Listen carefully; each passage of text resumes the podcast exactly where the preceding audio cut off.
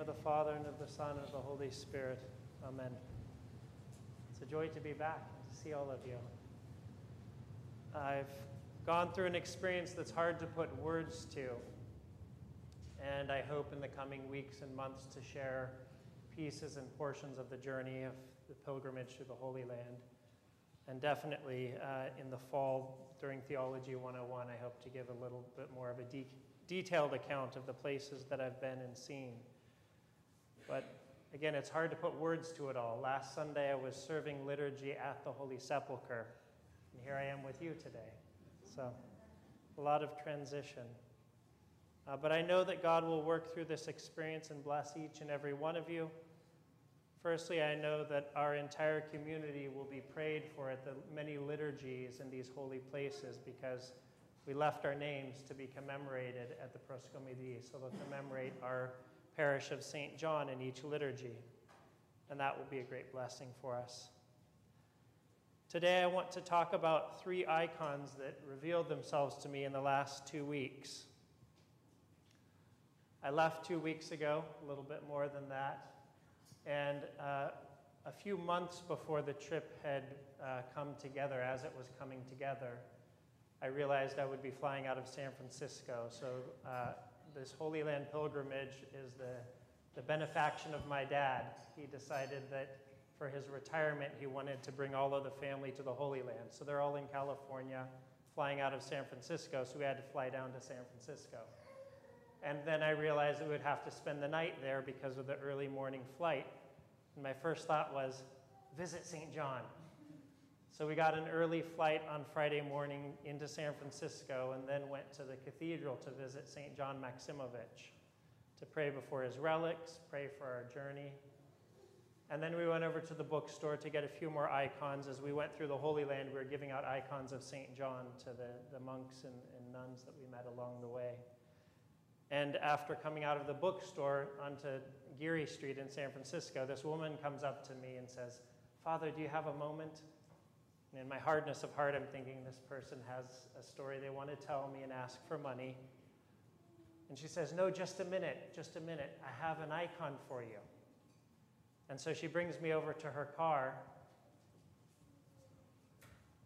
And she pulls this out of her car. And I knew that this was a great blessing from St. John. She said, My friend gave me many icons, and my husband said, I have too many icons already, so I need to find a good place for them.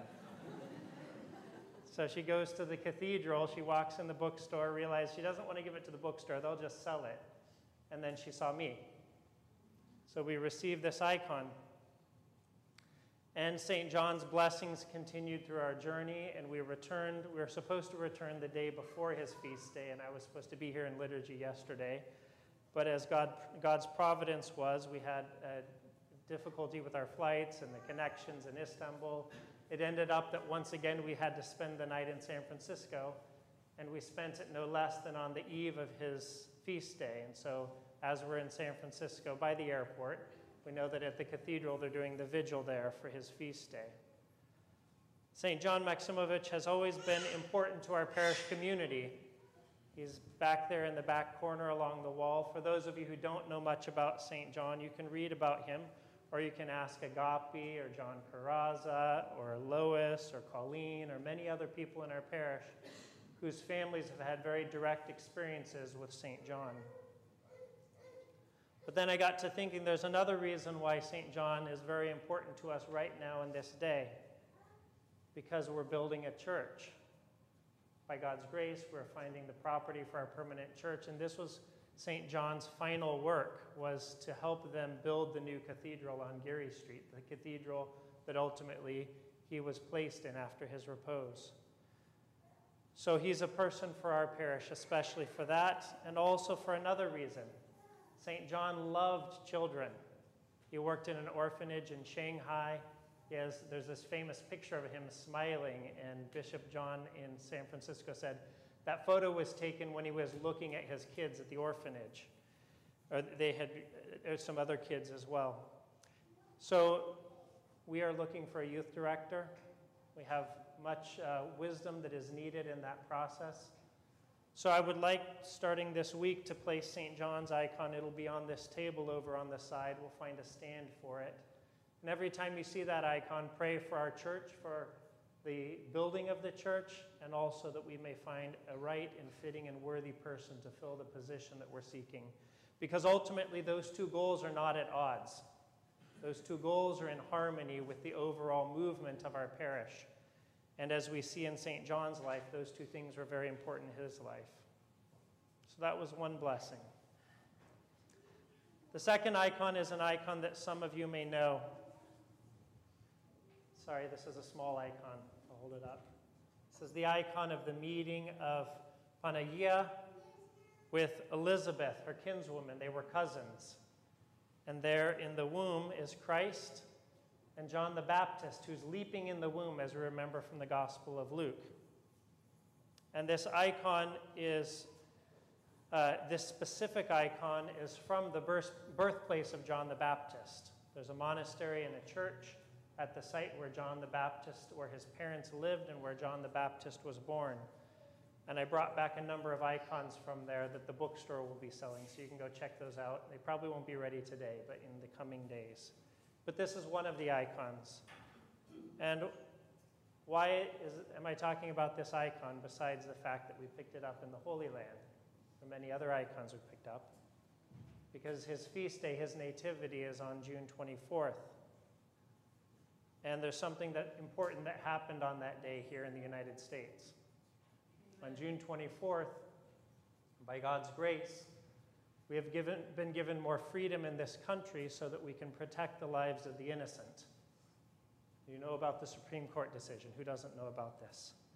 So, this icon right here, this is the testament to the witness of the Orthodox faith in regards to abortion. In case you had any questions about how the Orthodox Church understands abortion, we understand it as the Gospel of Luke, in which John the Baptist was leaping in his womb. Was he a fully formed human being? Yes, of course he was, because he was recognizing his Savior. So this icon will be available in the bookstore, and it's a, a, special blessing that the icon is specifically from the birthplace of John the Baptist. Three days later, after June 24th, after his nativity, we visited the Church of the Nativity in Bethlehem. And at the Church of the Nativity, in a side chapel, they have the relics of the holy innocents. The holy innocents are those who were slain by King Herod. And our parish is blessed to have a portion of those relics in our church. And the holy innocents, again, are a witness to our profound belief that we must protect the innocent, that the innocent are those who need our protection. And so, as we prayed before the relics of the holy innocents there, I remembered our own relics here in our parish. The third icon is also from the Nativity Church in Bethlehem. And the Nativity Church, uh, for those of you who don't know, it's the only church that was not destroyed by Saladin and the Persians in the 600s. So all of the other Orthodox churches, uh, Byzantine churches that were built, were destroyed by the Persians. But this one was not. And this one was uh, saved, they say, because the Persians came into the church and saw a mosaic icon of the three wise men. They said, These are our people. We don't want to destroy this place. So the church stands to this day. It was built by Justinian in the fifth century. It's an amazing church. And inside that church, there's an icon called Panagia of Bethlehem. And that's this icon here. Again, I'm sorry it's small. This will be up in the front for you to come by and venerate and look at after the service. But Panagia of Bethlehem, you can't quite see from your seats, I'm sure. She's smiling. And in this icon, you can't quite see the smile, but if you saw the original, which is in the Church of the Nativity, she has a little bit of a smile upon her face. And this is not something that we normally see in icons of Panagia because she has that look of so many in the icons, which is that of divine wisdom. But she has a smile in this icon. And that smile is her joy, they say, because she gave birth to our Lord. But I have to say, that's not the joy she felt at first, I'm sure. We also visited Mary's well in Nazareth, which is where the Archangel Gabriel came to Mary.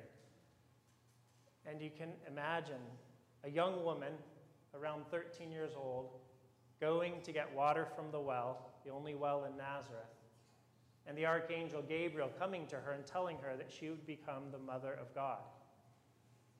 I'm sure she was terrified. I'm sure she was nervous. I'm sure she was anxious. She had enough resolve and enough holiness, no doubt, to say, May it be done according to your word. And this inaugurated the journey of our salvation. But she was undoubtedly very worried. Here she was not even married, and now she's pregnant. And on that day of her conception, I'm sure there was great anxiety. This relates very much to the gospel that we heard today. Our Lord tells us, Therefore, I tell you, do not be anxious about your life, what you shall eat or what you shall drink, nor about your body, what you shall put on. Is life not more than food, and the body more than clothing? And which of you, by being anxious, can add one cubit to his span of life? Therefore, do not be anxious, saying, What shall we eat, or what shall we drink, or what shall we wear, or what shall I do in this circumstance, or how can I bear this situation, or why is this happening to me? For the Gentiles seek these things, and your heavenly Father knows you need them all. But seek first the kingdom of God and his righteousness, and all these things shall be yours as well. And this is what Panagia did seeking first the kingdom of God and his righteousness. She took on such a heavy, heavy burden, being such a young woman, being, mar- being pregnant outside of marriage, taking God inside her womb. But then she found joy. And so we see that icon and the little smile in her face. We, my beloved, also have many struggles, so many struggles in our life. But God, in His immense love for us, is not far in these struggles. His care and concern for us is equal to His care for His own mother. I'll say that again. His care and concern for each and every one of us is equal to His care and concern for His own mother. I've read from this book before. If you don't have it yet, get it. it's called Anxiety How It Is Created and How It Is Healed. And Archimandrite Simeon says this It is impossible for God to exclude someone from salvation and holiness. It would be as though he would say, You know, I'm going to make this and that person saints, but you, I will only save you a little. I will only be interested in you a little, just a little. It's impossible for God to do this. He does not play favorites. We should never let a thought like this cross our mind. God is as concerned about you as he is about the Apostle Paul or even the greatest of saints. He stoops down over you and wants to sanctify you just as he sanctified the greatest of saints. We need to pay attention to this fine point. When you're able to see things this way, you will accept whatever God allows. You will say, Lord, you know everything, and since you allow for things to be this way, may it be blessed. Once you take this approach, you will begin to see things differently. You will confront them differently. When you do not take this approach, you experience difficulties and suffer. You see, our worries, our anxieties, our fears are a spiritual matter. They're a spiritual matter that can only be addressed spiritually. And when we approach our trials in this way, knowing that our God loves us and that He is he is with us through these struggles and trials, then we can begin to have peace, and only then can we have peace. So we must strive to not forget this. Another place that we visited was the convent of Mary, Magd- uh, Mary Magdalene near the Garden of Gethsemane, which is a Russian Orthodox convent. And they have the relics of St. Elizabeth and St. Barbara, the new martyrs who are part of the Romanov family. The righteous Empress Alexandra Romanov said this It is necessary to look more calmly on everything. What is to be done? Once he has sent us trials, he evidently thinks we are prepared for it. One can find in everything something good and useful, whatever sufferings we go through. Let it be. He will give us force and patience and will not leave us. He is merciful. It is not only necessary to bow to his wish without murmur and await there. On the other side, he is preparing to all those who love him indescribable joy. I know that being anxious, being worried, having fears is something that we all struggle with. And so let us look to that icon of Panagia with her little smile there on her face because she passed through from anxiety to joy. And this is the journey that each of us must take in our trials is passing through the worry and the anxiety and saying to God, may it be blessed. These are hard words. Sure, we can say, may it be blessed when it's something good. But how do we say, may it be blessed when it's something difficult, a great struggle, a tragedy? How do we say that? So we say to our Lord, we pray to him that we may be like Panagia, that we may continue to stay close to him and recognize his love for us so that we may too reach that place of joy. Amen.